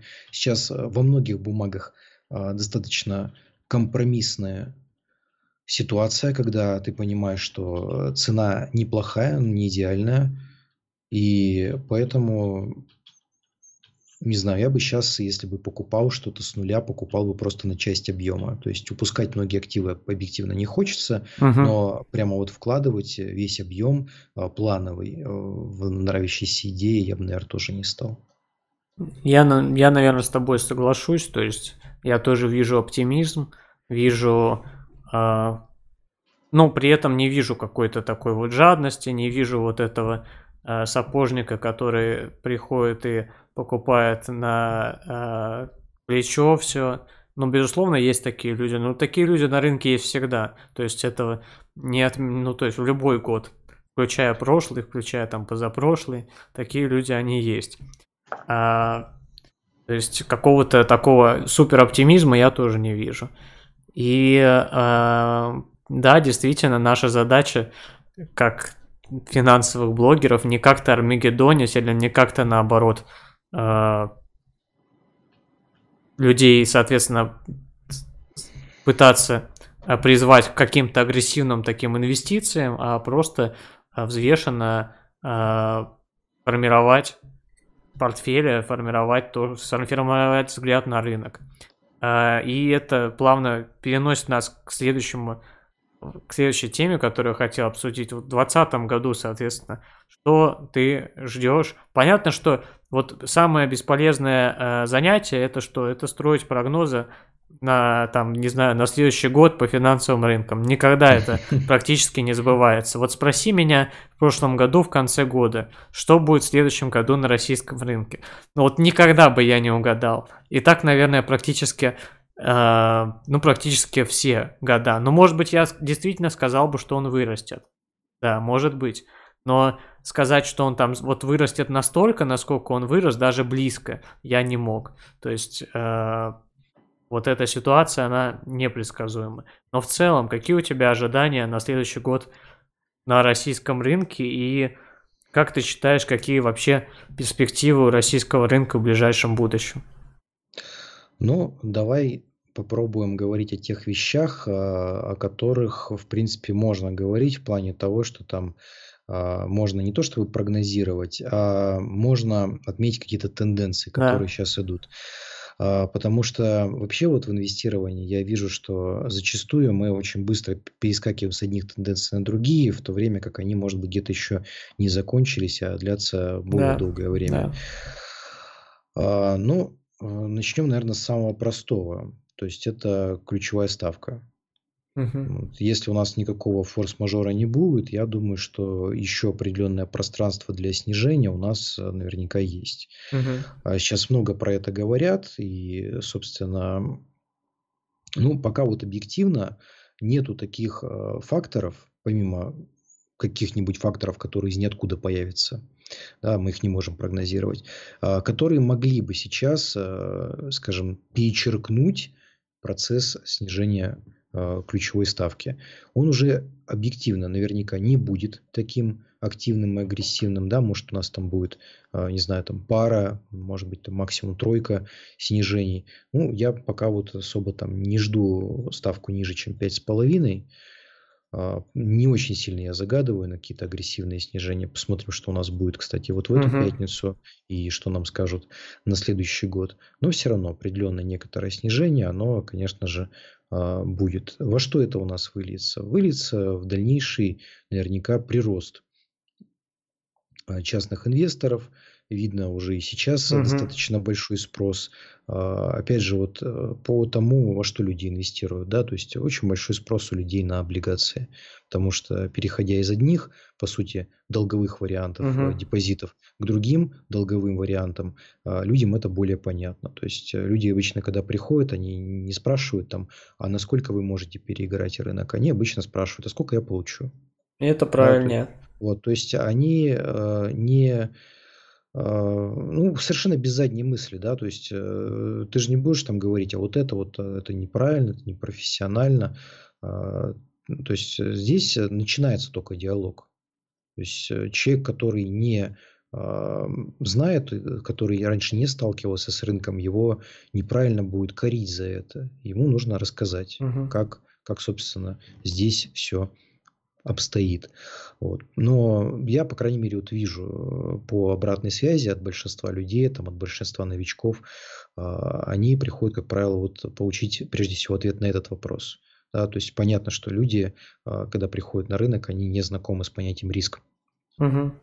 Потому что на текущий момент АСВ очень серьезно перекрывает это понятие. То есть оно защищает людей от э, того, что нужно думать об угу. этой стороне медали. А на рынках нужно об, о ней думать, потому что такой защиты нету. И объективно, конечно же, какие-то какие-то, может быть, э, я не знаю, первые, первые расстройства долговые, может быть, и появятся у нас в 2020 году. Может быть, в 2021 только. Сейчас пока сложно говорить, все будет зависеть от того, насколько жадно будет этот рынок развиваться. Потому что сейчас, э, пока я вижу, ну, тоже просто какой-то спрос достаточно хороший, но спрос хороший прежде всего на качественные активы. То есть там вот ставка угу. 7%. 8% годовых. Ну, такие облигации очень хорошо забираются. А если говорить про высокодоходный сегмент, там пока что ну, бума нету. То есть там в основном как угу. раз-таки варятся э, во многом бывалые ребята, которые кучкуются в какие-то группы, в чаты, э, делятся мнением, готовы разбирать э, эмитентов, готовы встречаться с ними, готовы там задавать каверзные вопросы. Угу. То есть это такие достаточно тертые калачи, которые, в общем-то, если что, э, не дрогнут у них руки продать этот актив в ситуации, когда его нужно будет продать, а не сидеть молиться на него. Вот, поэтому я, в общем-то, конечно же, жду дальнейший приток э, частных инвесторов и э, вполне возможно по экспоненте, который сейчас уже начинает э, зарождаться у нас. Но у нас очень низкая база, поэтому экспонент, она оправдана, когда инвестировала там менее 1% населения, ну стало там, не знаю, полтора, ну станет 2, ну станет 3%, да, то есть мы будем говорить про огромный прирост людей на рынок, но это будет плюс 1% от населения. То есть тут опять же как бы вопрос, с чем сравнивать. А, что еще можно сказать? Ну, конечно же, прирост э, людей, которые рассказывают про инвестиции. Я, в принципе, уже сейчас это могу отметить. И все больше групп становится, все больше каналов, все больше выступающих. И иногда действительно как-то уже грешным делом подумывается, как бы а, столько всего вокруг. Uh-huh. Не, не свернуть ли это все, и пусть люди пишут у меня была такая идея на десятый год, свой юбилейный год, объявить о том, что я ухожу из блогосферы. А, потом что-то я как-то перегорел уже со своей uh-huh. идеей. Ну, не знаю, идея открыта, подумаю. Но объективно я вижу, что очень много пишется и э, не пустого, хорошего контента. Действительно классного, качественного, который я сам читаю с большим удовольствием. Безусловно, я с тобой согласен. Я тоже видел такое. Но я, если честно, ВКонтакте практически не читал контент. Как-то эта площадка для меня, как вот площадка для контента, она не, не была, вот я для себя ее так и не открыл. Но, может быть, сейчас больше открываю даже, чем когда-то, почему-то.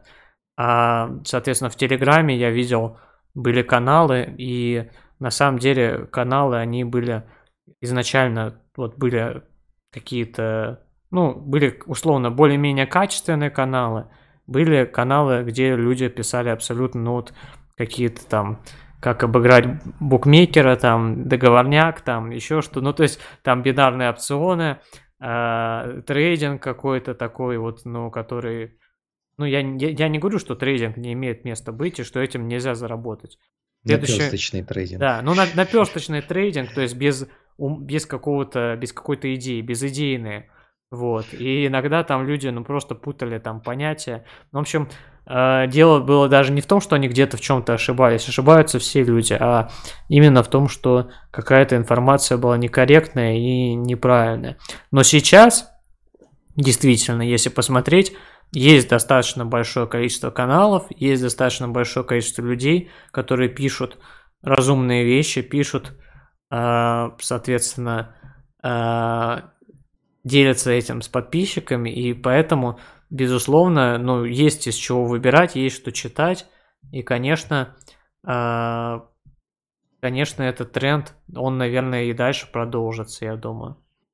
Да, и тренд, который, конечно же, дальше продолжится, Вячеслав, и тут можно просто со стопроцентной гарантией, со стопроцентной вероятностью угадать на будущий год, будут пророчить кризис. Снова, снова и снова будут пророчить падение рынков, а, будут бояться этого кризиса, как, Но собственно, все годы ранее.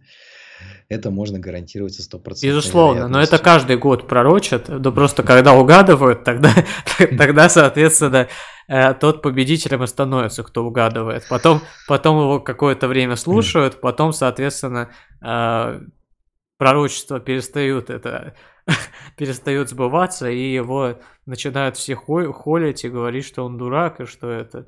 Вот. Но главное угадать кризис, да. Еще после этого какое-то время верят такому человеку.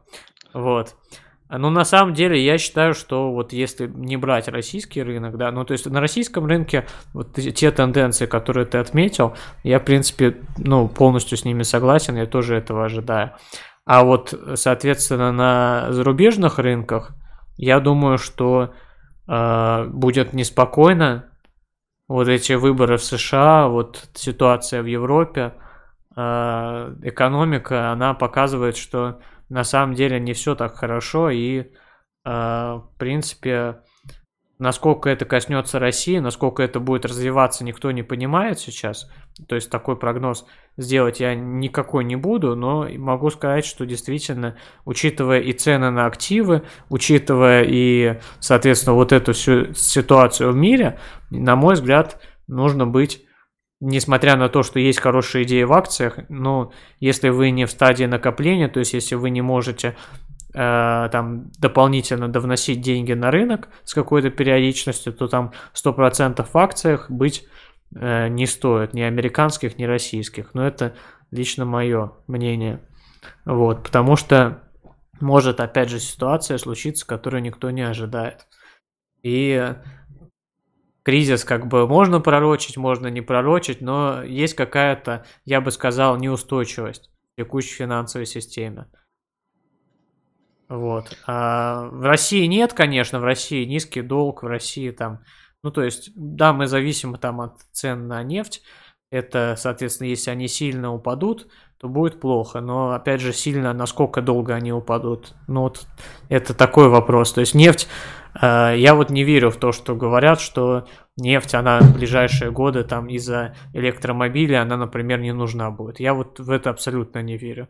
Я пока вижу, наоборот, ситуацию, ну, это вот мое мнение, что а нефть, она из-за того, что нефть, уголь, какие-то ресурсы, из-за вот этой монетарной системы там американской, из-за того, что, э, в принципе, там зеленая энергетика, вот это все, мы там не дадим денег там проектам э, нефть-газ, мы там, ну, то есть каким-то таким грязным, ну, которые грязные, то есть есть разные, конечно, газ, в принципе, не самый грязный источник энергии.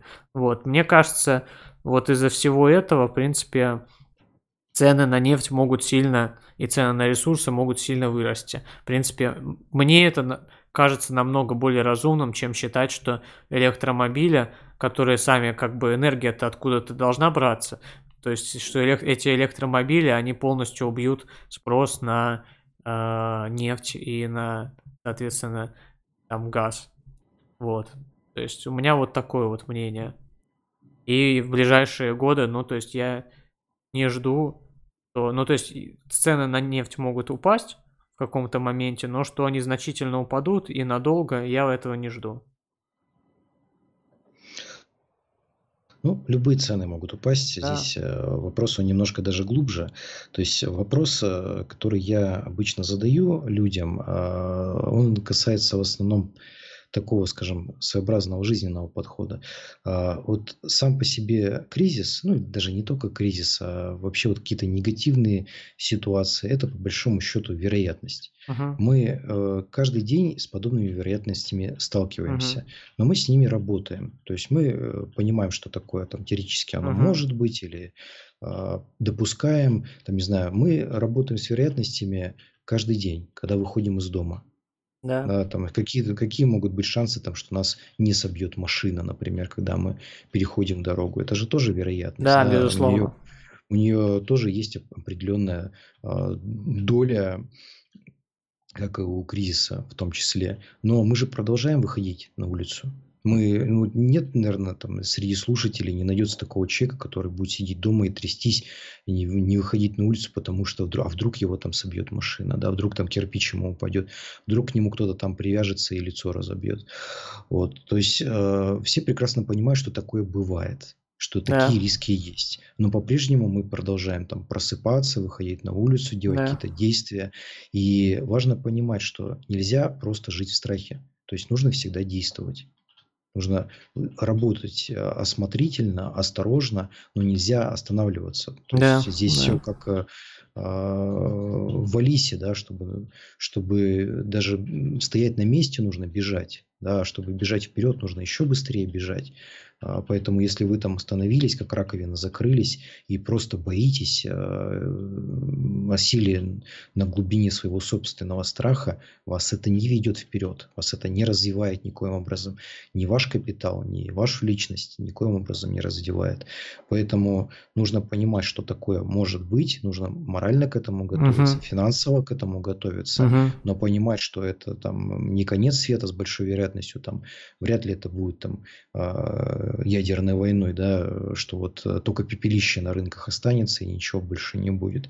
Да, будет тяжело какое-то время, да, но а, потом, скорее всего, жизнь продолжится, так или иначе. Да, я абсолютно согласен с тобой, Григ- Григорий. А, Мне кажется, к этому нужно обязательно, то есть есть вероятности, с ними нужно работать, и вот есть риски, и это вот такой риск, и каждый, любой инвестор, как если там, э, по-моему, Чарли Мунгер говорит, или, э, ну, в общем, эта фраза, она много кому приписывается, если ты не готов к падению своего портфеля на 50%, то тебе не надо инвестировать полностью в акции. Мне кажется, это, в принципе, разумно. Ну, то есть надо быть готовым. Если ты инвестируешь, надо быть готовым вот ко всему, в принципе. Вот. А, И в этом и заключается, в принципе, а, то, за что инвестор получает эту дополнительную доходность, за то, что он несет вот какой-то такой риск. А, Спасибо большое, Григорий, что сегодня поделился с нами своими идеями, своим видением. Мне очень было приятно с тобой пообщаться. Я надеюсь, мы еще как-нибудь с тобой пообщаемся. И а, также а, контакты ты свои, как тебя найти, ты рассказал. А, Григорий Богданов ВКонтакте. В какой-то благосфере еще также, наверное, искать, как Григорий Богданов. И я думаю, что те, кто захотят, найдут, ознакомиться с другими какими-то твоими идеями. И я думаю, что а, будет эффект определенный, и ты увидишь, что, наверное, тебе заканчивать свой блог не стоит. То есть люди оценят твой блог, люди и сейчас, я уверен, многие ценят, в принципе. Я ценю то, что я вижу. И поэтому я думаю, что а, если это ценно, если для тебя ценно а, то, что ты даешь людям, то, наверное, заканчивать не стоит после такого длительного периода. Спасибо Ну, тебе большое. Значит, продлим еще на 10 лет. Спасибо тебе большое за то, что поделился своим опытом сегодня. Да, И- огромное спасибо, что пригласил. Э, Очень приятно было с тобой побеседовать. Э, Крайне ценю, что помимо прочего, помимо того, что задавал вопросы, делился своими соображениями. Э, Думаю, что всем будет приятно послушать не только одну сторону, не в формате интервью, а именно в формате беседы. И вообще, в принципе, рекомендую приглашать э, побольше интересных людей и вот в таком формате ключе с ними беседовать. Там не просто задавать вопросы, а, а, собственно, вести диалог. А, Выпуск у нас с тобой, я так понимаю, получился довольно долгий, уже больше двух часов, по-моему, беседуем. Ну, почти, да. Да, поэтому всем, кто досмотрел до конца, огромный респект, огромная Да. благодарность. А, обращайтесь, если потребуется. Я человек достаточно открытый. Подписывайтесь на канал Вячеслава, задавайте ему вопросы. Уверен, Я что, тоже человек открытый. Да, уверен, что массу полезного он э, вам сможет рассказать. И, конечно же, наверняка пригласит еще ни одного удивительного человека из мира, как минимум, российских инвестиций, а значит, вы сможете послушать разные взгляды на вещи, что наиболее важно, ценно и существенно. Спасибо большое, Григорий. До скорых встреч. Все, всем пока, успехов, удачи.